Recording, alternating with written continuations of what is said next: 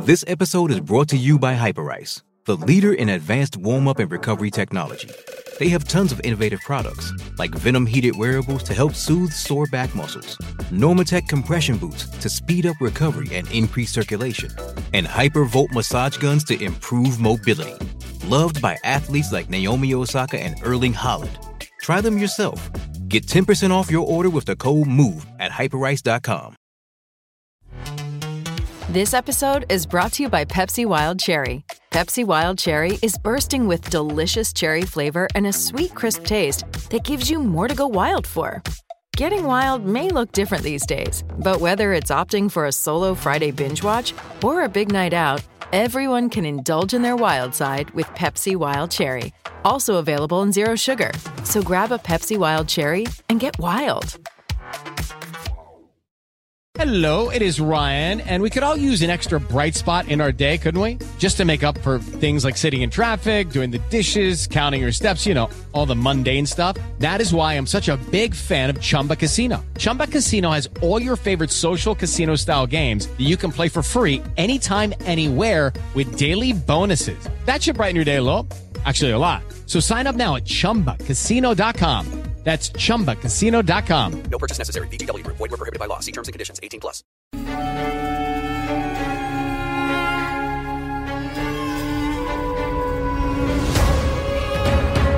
Hello, welcome to this Cricket Badger India vs England daily podcast by the fans for the fans. Virat Kohli's India with Rohit Sharma, Jasprit Bumrah and Ravi Ashwin and young starlets like Rishabh Pant and Shubman Gill. They play host to Joe Root's England with Jimmy Anderson, Ben Stokes, Stuart Broad and young talents like Ollie Pope and Zak Crawley. It's always England's toughest tour. Good luck to both sides. May the best team win.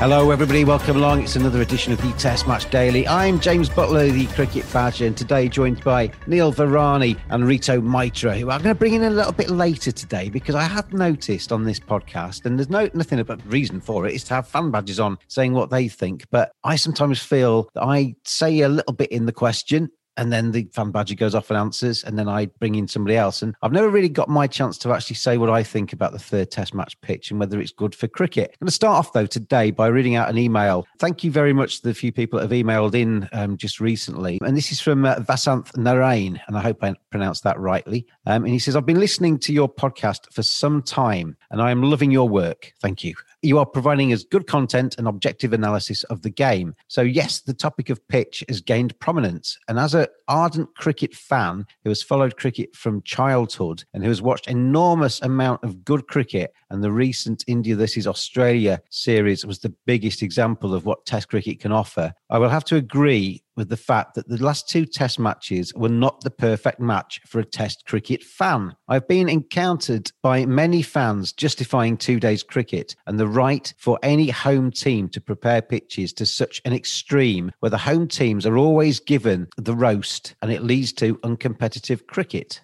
I don't know if he means by the race, but you the advantage, I guess that means. I feel should ICC further involve itself and set standards for pitch preparation for all test matches by factoring home advantage and independent curators could be appointed by the ICC who could give reports to ICC before every match starts on the nature of the pitch and how the game has progressed so that the ICC can further look to improve test cricket and make more audiences embrace test cricket and give it the legitimate prominence. I would want your podcast to dwell on how respect respective cricket boards can look to prepare competitive cricket pitches and how such two day cricket collapses are avoided and more respectable bat and ball contests are brought in all conditions, irrespective of the venue chosen. And how can ICC play a role in preventing respective cricket boards from preparing extreme pitches just for the sake of winning rather than producing good cricket? So that's the email I've got in from Vasanth. And I'm going to just talk about a little bit about some of what Vasanth brought up, has brought up. Before I start, though, as soon as I, as an English person, start talking about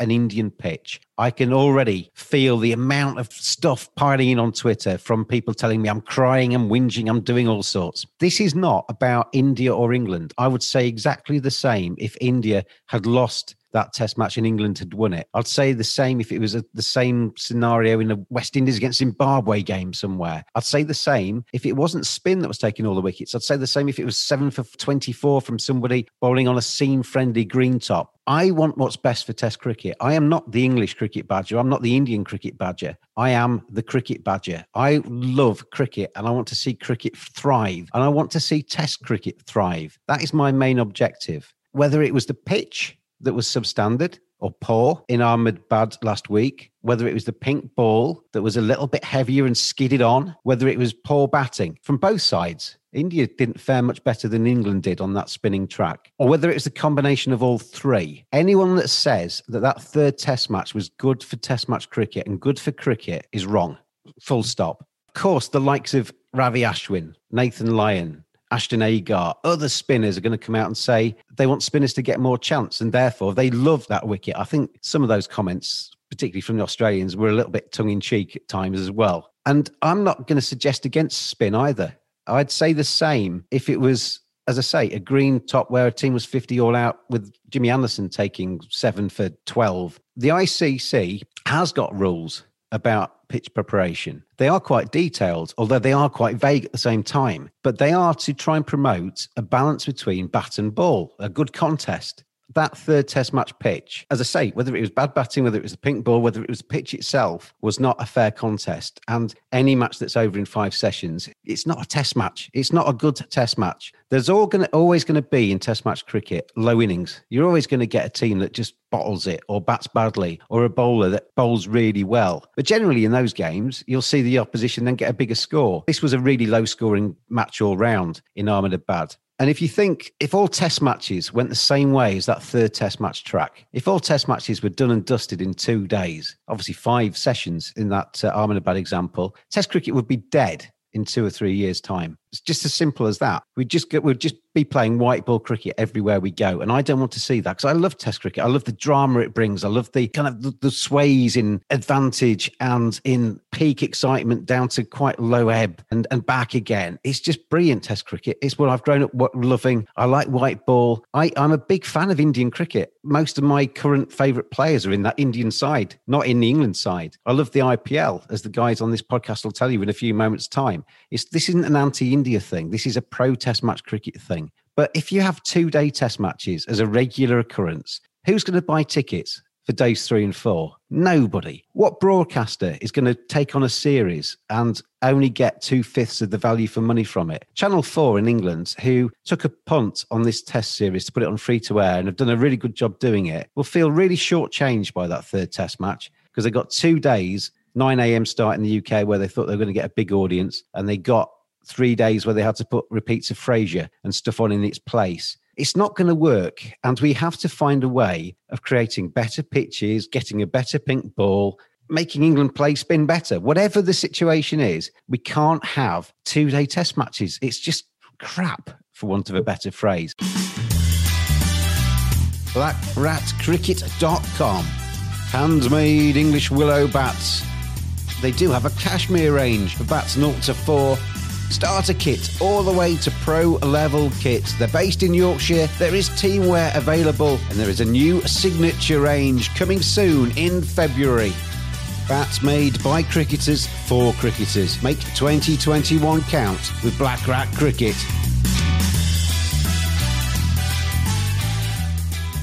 Neil, you heard what um, Vasant said on the email. You've heard what I've just gone through there. In a nutshell, how I feel about this no matter who was at fault for it, a two day test match is not good for test cricket. It's going to kill test cricket. That is absolutely correct. Um, a two day test match, if it becomes a regular occurrence, will kill test cricket. However, we can't take a single game in pretty bizarre circumstances to be representative of what Test cricket is going to be like. Come back in, and then I'll let you continue. But if the Chennai second Test match pitch at Chennai had gone slightly differently, that game could quite easily have been over in two days as well. The fact that the follow on was just saved and the, the match then progressed and it went into day four, it was by chance rather than by design. That's Well, given uh, since 2001 and VVS Laxman, the reticence of teams to enforce the follow on, I still don't think India would have done. But I take your point. Um, that pitch was actually, I thought, more of a spinning pitch than this Ahmedabad one was. And England could have been skittled. However, that was not down to the pitch. It was a very tough pitch, but numerous batsmen including some England uh, batsmen, proved that it was possible, especially if you got through the new ball, to make runs on that pitch. That uh, I put down to the excellence of the Indian spinners and Joe Root and Ben Foakes aside, the complete fear of the spinning ball that England have displayed mostly in this series, but let's be fair, historically. Um, and uh, I put that on the shoulders of the ECB, um, who um, have their own views on spinning pictures, and the attitude of the media to um, subcontinental conditions. If a team gets skittled in England or in Australia, like India did um, not that long ago, then it's poor technique.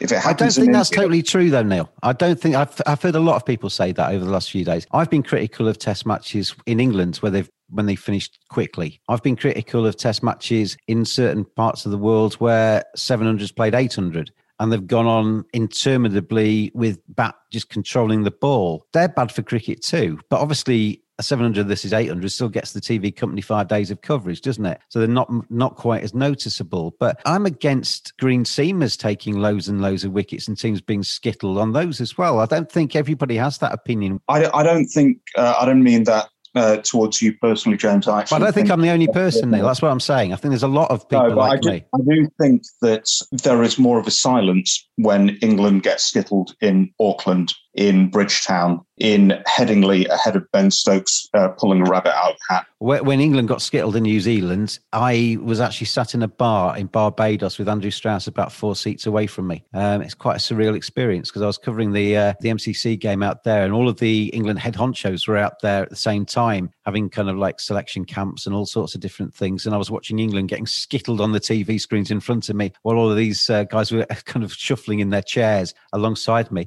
And there was massive fallout from that. England were slaughtered for be- for batting badly. That that was my point. England were at fault for getting skittled there. It wasn't down to uh, the ball that was being used. It wasn't down to New Zealand creating green seamers. And the same when it happened very But soon it, after. but it was though as well. It was as well. That was that was brought into the conversation, and you It can't you can't deny there's a difference. There's a, there is a difference. I mean, no matter how unpalatable it might be for an Indian fan, there is a difference between an Indian pitch which takes turn from day one and the surface is broken from day one and the and the ball spins from day one to a a pitch in England or New Zealand where the overhead conditions have got nothing to do with the ground stuff. No, but the choice of ball is very much in the control of the home team. The choice of a Duke's ball is because That was a pink ball test in New Zealand, wasn't it? uh, it could quite possibly have been. I'm I'm not sure. I just remember I was very tired watching it um, and wondered why I bothered staying up. I was I was mildly drunk as I remember in Barbados, but that's a, that's a totally different story. But the Duke's ball is used by England and I believe by West Indies over the last few years. That's also where um, a lot of these collapses have happened. Um, but I don't see the choice of using that ball ahead of the Kookaburra as a reason given. Two day test, very bad idea. It's not what we want to see all the time. However, we are talking about a ball that hasn't been used in these conditions ever um, in international cricket. We've used it in pacey conditions. Um, and, and th- this is my point, Neil. I think really is that yeah, this was hopefully a one-off, and we've seen the carnage that took place in those two days. It was like it was on fast forward, wasn't it? And, and across those five sessions, it was like a highlights reel. And hopefully, they can now go away and look at this pink ball. They can look at that track at Ahmed- Ahmedabad and try and never get that same cocktail of ingredients together again. Rito, talking about what's good for Test cricket, Ravi Ashwin said, "You know, who are you to tell me what's good for a, what's a good surface?" Well, I've got massive respect for Ravi Ashwin as a spin bowler, but he's obviously massively invested in this series. He's massively invested in spin bowling. He can't surely look himself in the mirror and tell me that track in Ahmedabad for the third test match was good for test cricket. Yes, I can take his point that probably in 90% of matches, the seam bowlers rule the roost and the spinners bowl the one over before lunch. That That isn't an issue. I'm more than happy to see more spin bowlers. I love watching spin bowlers bowl, but there is a narrative to a test match over five days for a reason, Rito in that it starts off maybe slightly better for the batsman, the pitch gradually deteriorates, and the bowlers come more into it towards the end of it. That's a narrative because then it lasts into the days four and five, and we get proper value for money and proper entertainment. That's surely that's why the ICC have the rules they do, and why Ravi Ashwin is wrong on this, isn't it? Yeah, James, if you ask me to answer Ravi Ashwin's question, who defines what's a good test match pitch, then I would say that nature of the cricket played on it defines it. You saw the cricket that was played in, in the third. Are no one seemed to be uh, able to. Rito, are you, are you sitting in a bird cage? No, no, James, I'm sitting on my terrace today, and that's why the birds are chirping so loud. you stay on your perch and you carry on talking, Rito. Oh, now you got the dog. You got the dogs coming to get you. There you. Carry on, Rito. If a pitch doesn't let you to play good cricket on it, then it's a it must not be a very good test match pitch. Because if you look at Dom Sibley's uh, dismissal on the, in that third innings, he is the last person to who is going to hike a ball against the line, and he got out in that in that fashion. It tells you that he didn't trust his defense on that pitch against the spinners, and he got out. So I think Ravi Ashwin he is ob- obviously going to protect the groundsman uh, on that occasion, but we probably we can give a bit a bit of benefit of the doubt to the groundsman who is probably new to the job. Two, two things come up from what you've just said there, Rito, and, and two things that I've been constantly bombarded with on Twitter as, as a, a defence in terms of how badly England batted. And I'm not saying England batted well on that track by any means. England were an embarrassment to some degree. Only a few of them made a real good fist of it. So don't I don't think I'm trying to defend England's batsmen by any means. 21 of 30 balls were straight that got wickets. I think that's a stat that keeps being reeled off to me. If, if you are a spin bowler and you are getting significant turn, then obviously in isolation, if you just see that wicket and it's the, straight ball that gets the wicket, that looks poor from the batsman. But if you then scroll back and you show the, the previous four balls and they are they are all turning and then the ball goes on straight, that is that is the guile of a spinner because he's basically setting the batsman up to spin, spin, spin, skids on straight, got your wicket, sunshine, because you're playing for the spin. And that's part of the package, isn't it? And listening to some of the spinners after the third test match, they were actually saying that they, with that pink ball, they didn't know which ones were going to turn big and which ones weren't because they were putting the same amount of spin on each delivery. They were aiming for the same spot on the pitch. And that's something that the Indians have done a lot better than the English in terms of their length and, and how they've probed the right areas of the track. Some were skidding on, some were spinning. The bowlers weren't quite sure which ones were going to do the damage. So how, the, how is the batsman supposed to know? Yeah, exactly, James. If you remember Zak Crawley's first innings where he scored a 50, he was playing absolutely beautifully. But then as the spinners came on, he and as the expert suggested that you play for the straight delivery, he played for the straight ones, but the ball was spinning away from him, and it was big turn up before T on day one. And then he ultimately he got beaten on the inside edge, and he was given out. And again, if I go back to Joe Root's second innings on that pitch, oh, Joe Root was quite lucky to have survived that close LBW shout, and he got out in the very same fashion. He was struck in front of the stump. So the batsman of Joe Root's caliber, if he is missing straight deliveries, then it must be something wrong with the pitch and with the ball. Probably he's playing a pink ball test match after a long, long time. And so he got beaten by the pace of the delivery. The other thing I wanted to say, Rito, as well, was that when people analyse Joe Root's five for eight, and as Joe Root said, you know, if he gets five for eight on a track, then the track's fairly conducive to spin. Um, I don't think there's anybody that would argue that. A couple of his were caught and, you know, a couple of poor shots. Well, as you just indicated there, Rito, if you if you're under the pump and every ball has got your name on it potentially, you are going to, as you say, you don't necessarily trust your ability to defend. So you play a rash shot and you get out to it, don't you? And that, that's kind of another way a spinner gets his wickets on tracks like that because a batsman tries to break the shackles and gets himself out by taking a risk. Well, absolutely, James. That's how spinners live by. They they uh, they will pick up cheap wickets because now batsmen. Uh, albeit they don't trust their defenses against spin. They look as soon as a spinner comes on with modern day players, they look to get all over the park, hit them all over the park. And Joe Root, that's how he got them. And Ravi Ashwin and Akshar Patel also, that's how they got the wickets in that test match. Cricket's a game played with balls. You've got to look after them in the field. Badgers are furry creatures. My friends at manscaped.com help you make sure it's neat and tidy down there. Oh, Get rid of all that excess fur. Make sure that you're neat and tidy. Make sure everything's in the right order. Oh, feeling all good now down in my set. Oh, manscaped.com. Maximum skin safe performance, compact design, advanced engineering, ceramic blade, waterproof. And it doesn't end there. Show you care by caring for your pair. Cleansers, revivers, preservers. Simply go to manscaped.com quote the discount code BADGER. You get 20% off, you get free shipping, and you get some seriously quality equipment. Manscaped.com. Get on there now. Neil, when we talk about overhead conditions in England and we compare that to Indian tracks, the one thing that you do sometimes get in England is you'll get maybe a, a, strange morning where it's maybe a little bit damp or something and the ball starts to do something. But often in those kind of test matches, you might follow a, a high wicket taking session with a couple of easier um, sessions to bat on because the, the weather changes, the overheads change, the conditions of the track change as the day goes on, the clouds disappear, whatever actually constitutes spin, because I don't think anybody's ever really nailed that down. Um, sorry, swing Nobody's ever really nailed that down. The pitch can give somebody 100 on day two when a team's being bowled out for 36. But what we saw in that third test match was low scores all the way through, didn't we? The only time I thought it was actually anywhere near easier to bat on was when the ball was a little bit harder early on. We saw Zak Crawley against the seam bowlers. We saw Rohit Sharma against the England pace bowlers, who were used too much, in my opinion, um, finding it easier against the pace um, bowling. But as soon as a team, India got up to, was it 93 for two, England with something like 74 for two, and then both teams just fell apart because the spin came on with a slightly older ball and it became much, much harder to bat on.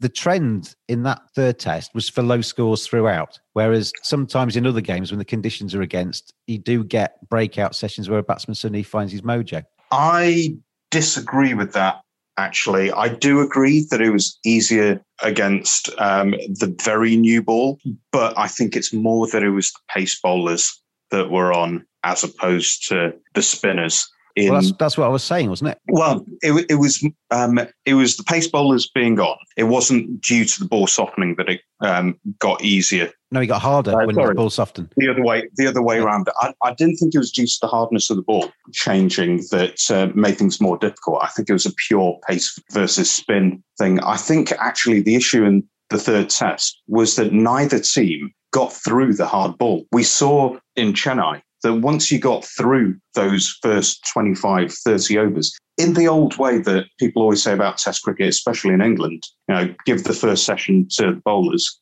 let the ball get soft and it'll make it easier. Wouldn't the fact that nobody got that far suggest the pitch wasn't very good, and the, the or the combination of the pink ball and the pitch made it impossible to do that, which sort of kind of backs up my point. Uh, no, I think that was uh, just down to the poor batting. Um, poor batting is often led to by good bowling and, and conditions, isn't it? If it's a flat track and it's um, easy batting conditions, poor batting very rarely leads to scores like we saw it doesn't create as many chances, but I think we're excusing the fact that the batting was absolutely atrocious. As I said at the start, Neil, I thought the, there was a combination of pitch, pink ball, and poor batting that was the cocktail that led to the Test match we saw. So I'm not I'm not ruling poor batting out of it by any stretch of the imagination, but the first two elements are massive combining factors? I'd, I'd, see it the other way that the poor batting and the ball were the major factors in that test. Um, I think the pitch was challenging. It really, really exaggerated things um, due to the poor batting and what the ball was doing in, in that it was skidding on so much quicker than a red ball would. In the IC, in the ICC conditions, Neil, it says quite clearly that they don't want to see on days one and two in a test match ball seaming wildly or spinning appreciably or whatever the wording is. They um, they say excessively, but they don't actually define no, what excessive but is. Sure, but surely uh, in both Chennai and Ahmedabad, where the ball was breaking the surface and spinning on days one, that is not in the in the spirit of those ICC conditions. The ball was spinning in Ahmedabad, but I didn't think it was um, excessive. The ball was on the edge in Chennai in the second test. I, I, would place Chennai along similar lines as other pitches where we've seen uh, collapses. I, Trent Bridge against Australia is the um, is the one that um, I think it's most alike in uh, in terms of the quality. Um, I think they're both on the edge. I'd probably say it's just inside, but I can understand why people might say poor. Um, what we need to get away from as well is saying and unfit, which is what a lot of the Twitter talk is. I'll, I'll, jump in there because if it's not good enough, then it isn't fit, is it? I use the phrase substandard rather than unfit. But if the standard if the standard isn't met, then you are substandard. Well, unfit is a specific term used by the ICC, and the only thing that comes into that is danger. And you're not going to get a dangerous pitch with spinners bowling, are you? Because the no, danger think... usually comes with the ball bouncing and it, and it coming along at 100 miles an hour and bouncing up your nose. Yeah, I've only ever seen two pitches that possibly qualified. One was uh, India in South Africa a few years ago, and then the famous uh, abandoned test in uh, the West Indies in the mid 90s was there. Substandard, um, it depends what you think the responsibilities are of a test pitch. Is it a responsibility to provide a test between bat and ball? Um, is it a responsibility to a TV company to provide five days of entertainment, which is an extremely small window? If you end up with a um, uh, a 900 place 700, then you wonder about how much entertainment you're getting, even though you get five days. Is it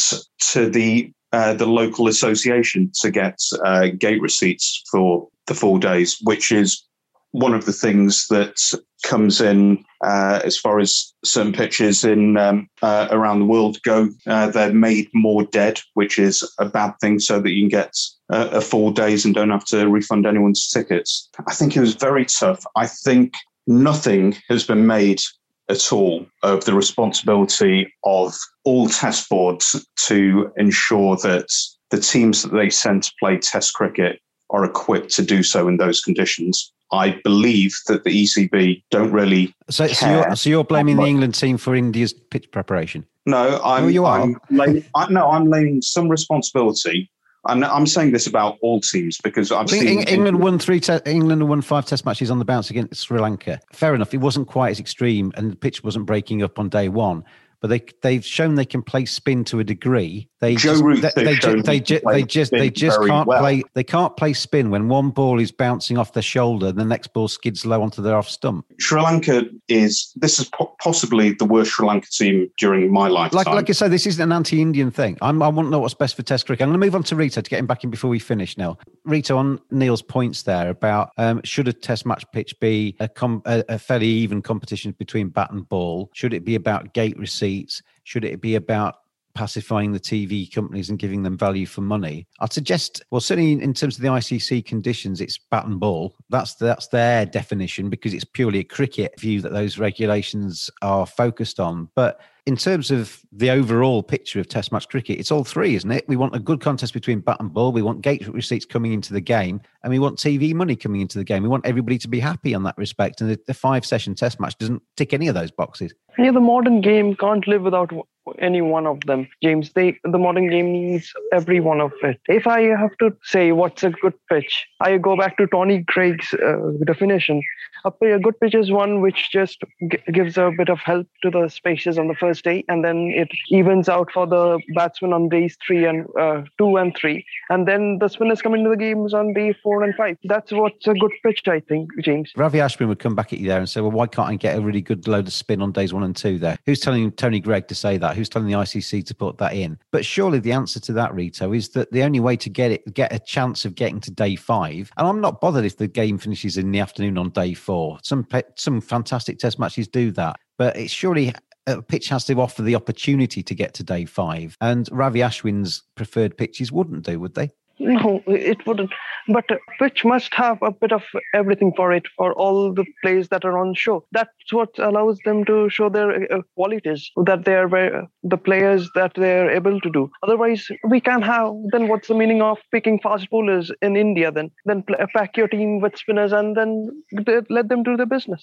Neil, one final point to you. India coming back to England in the summer. Right, let's water these pitches. Let's get them green as anything, and let's see how India plays swing bowling. Uh, absolutely. are you, you going to say? The, are you, you going to say the BCCI is uh, not doing its job by getting them to play um, swing bowling? Because we all know well, that Indian batsmen struggle very much against that as well. Absolutely, and Bob Willis and Geoffrey Boycott have been telling me how poor the technique is for uh, the majority of my lifetime. But the BCCI are allowing players to go and play county cricket. So that they can learn and that they can get better. They, would, they, would, they would be if they weren't if the IPL didn't exist, wouldn't they? There, there are not too many opportunities for Indian players in the early English summer. No, but Ashwin's been there, Ishant Sharma's been there, uh, Pujara's been there. I know, again, it, there's crossover with that, but there are players. I think Ajinkya Rahane came and played some county championship games. J- Just on that, would the, would the BCCI be happy for English players to go over and play in the uh, in the Indian domestic game? Do you think? I would, uh, I'd have to defer to Rito on that. Um, I don't know as much about the local uh, local competitions. Rito, would um, the BCCI be happy for a Zak Crawley or a Ben Stokes to go and play in the in the Indian first class game? Firstly, James, I must say I am not sure if there's any chance of any foreign, foreign cricketers coming over here and playing for the state over here. I think it's all for the local players. Uh, Which exa- uh, uh, that's my that, my thoughts, Neil. Is that England are very generous in allowing these Indians to come over and, and Well- learn their apprenticeship, well- whereas the Indians don't do the um, same in, in return. Possibly, but Zak Crawley did invest some of his own money to go over to Mumbai um, and learn how to how to play spin better. Ben Foakes went over to Sri Lanka and played a season of club cricket there. And you can see it in just the confidence they have in their own technique. They're not scared of the spinning ball. And I think cricketers around the world should make that investment in themselves. If they want to get better, if they want to perform around the world, then they have to do the work to get experience in those conditions. I don't think that's uh, unfair to ask of uh, any professional sportsman. I, I would say that. I mean, I, I know having worked at Yorkshire, Yorkshire players go across to India to go to spin camps. A lot of counties do the same thing. Yeah, there is a there is a lot of that goes on in English cricket, but nothing replicates going onto a, a pitch like that one in Ahmedabad and the one in Chennai. And as I say, getting one that goes past your shoulder and the next one goes past the foot of your stump against quality bowling like Ravi Ashwin, you can't replicate that in, in any other kind of way. I remember speaking to Gary Ballance about when England last went to Bangladesh and they got rolled very cheaply there. And he said, I spent hours on the bowling machine against Merlin. But when we got across there, we had two warm up games. They played all of their seam bowlers in the opposition team. We didn't face any quality spinners in advance of the first test match. We got onto that first test match track and all of a sudden, completely bamboozled because we've never seen anything like it. And you know, that, this is what India, England sides are up against when, because it, for, for England's teams, spin can be practiced against, but what you get in a test match in the heat of battle against the top quality Indian players is very much the unknown for English batsmen. I think club games, um, if they can get a contract with a club, just actually get competitive cricket in the conditions like Ben Foakes did. Um, I know English players have gone over to Australia to play grade cricket, which is way down uh, on the quality of um, the state cricket. You, But you- you can say you can you can say that though, but Ben Foakes got out very cheaply in in the last Test match. He got forty odd in the first innings of the second one, but hasn't really troubled the score as much since. but he hasn't um, been playing it in the same way that other people have. Say Ollie Pope, who is a wonderful batsman, but without much experience. He looked defeated before he'd even faced his first ball. That experience is invaluable. There's a really good article in Cricinfo about former England players who have who have done well in India. Um, I know that uh, Graham Fowler was in, uh, interviewed. I think Kevin Pietersen was as well. And I know that it's uh, apart from Peterson, it's a pre-DRS And game. DRS has made a massive difference, hasn't it? Yeah, but they the main thing they said is that they trusted their defence. Um, I think over the last ten years, hit your way out, um, and I think a lot of this came in during Bayliss, and it's not automatically going to change underneath Silverwood. Hit your way out of a situation that has been the preferred method. Thinking that there there will be a ball that you can't handle is not a great mindset for playing the long long innings. Uh, trusting the defence, that confidence in your own technique and your game plan um, is going to be key to seeing through the first 30 overs. If England can be three down after 30 overs, then Stokes, Buttler, Pope, Root, etc., can take advantage of the softer ball, which uh, is easier to face. Well, it's going to be interesting to see what happens in uh, the fourth Test match. I've, I'm hearing big rumours. You know, it's going to be a flat track. Well, I can only hope as an English uh, supporter, which I am first and foremost. I have to say, but I am a massive admirer of this Indian side. So anything I say against those Indian tracks is certainly nothing against that Indian side, and they deserve to win Test matches two and three, regardless of the conditions. You've heard what I thought at the start of this. I mean, the upshot is that five session test matches will kill test cricket. We have to do something about it, whether it's the pitch, the pink ball, whether it's getting the batting better. However, you look at it from whatever lens you look through, a five session test match is not good for test cricket. And hopefully the fourth test match will go on appreciably longer and we'll finally get a close game between two sides that go at each other and we get into uh, the, the final throes of the game with uh, all the results possible. We will see how that goes in Ahmedabad come Thursday morning. Neil and Rito, thank you as always for joining me. I've been James, the Cricket Badger, and we'll be back again tomorrow, the day before the Test match, looking ahead to those hopefully five days of thrilling Test match cricket. I'll see you then.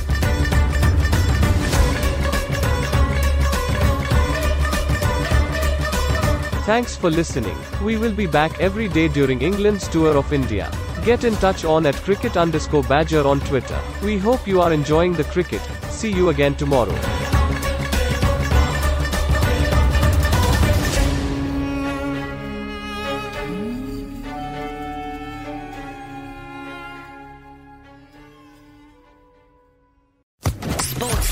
Podcast Network. With Lucky Land slots, you can get lucky just about anywhere. Dearly beloved, we are gathered here today to. Has anyone seen the bride and groom? Sorry, sorry, we're here. We were getting lucky in the limo and we lost track of time. No, Lucky Land Casino, with cash prizes that add up quicker than a guest registry. In that case, I pronounce you lucky. Play for free at LuckyLandSlots.com. Daily bonuses are waiting. No purchase necessary. Void where prohibited by law. 18 plus. Terms and conditions apply. See website for details.